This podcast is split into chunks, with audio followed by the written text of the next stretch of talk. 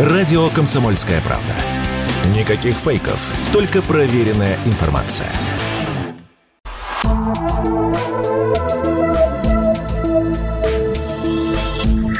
Просто космос. Всем привет! Здесь «Просто космос» и я, Баченина М. То время, когда весь цивилизованный мир ждет прилунения российской межпланетной станции «Луна-25», не грех еще раз вспомнить о Луне – Луна – самый близкий к Солнцу спутник в пределах всей Солнечной системы. От Земли Луна находится на расстоянии в 384 тысячи километров.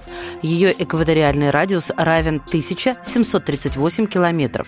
И это примерно соответствует 0,27 земного радиуса. Как и планета Земля, Луна состоит из ядра, мантии и внешней коры. Лунное ядро относительно небольшое – 350 километров в диаметре. В нем содержится много жидкого железа, также встречаются примеси никеля, серы и некоторых других элементов. Вокруг ядра находится слой частично расплавленного вещества, который возник в результате кристаллизации магмы около 4 миллиардов лет назад, вскоре после образования самой Луны. Мощность лунной коры измеряется от 10 до 105 километров. Причем ее толщина заметно меньше с той стороны спутника, которая обращена к Земле. Глобально в лунном рельефе можно выделить две зоны – гористую материковую и пониженную, так называемые лунные моря. Последние – это не что иное, как огромные кратеры, которые сформировались в результате бомбардировки поверхности Луны астероидами и метеорами. Вся поверхность нашего спутника покрыта реголитом или лунным грунтом.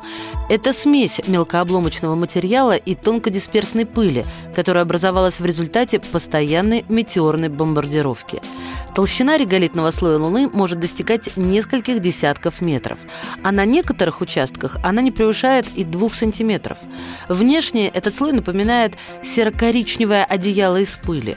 Кстати, сам термин «реголит» происходит от двух греческих слов «литос» – камень и «реос» – одеяло. Любопытно, что по своему запаху реголит напомнил астронавтам аромат пережженного кофе.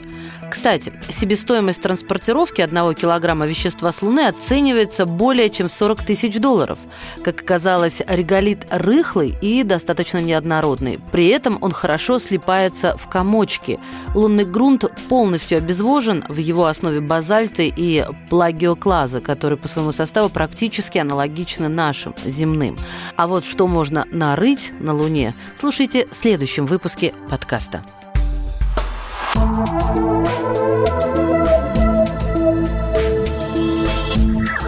Просто космос.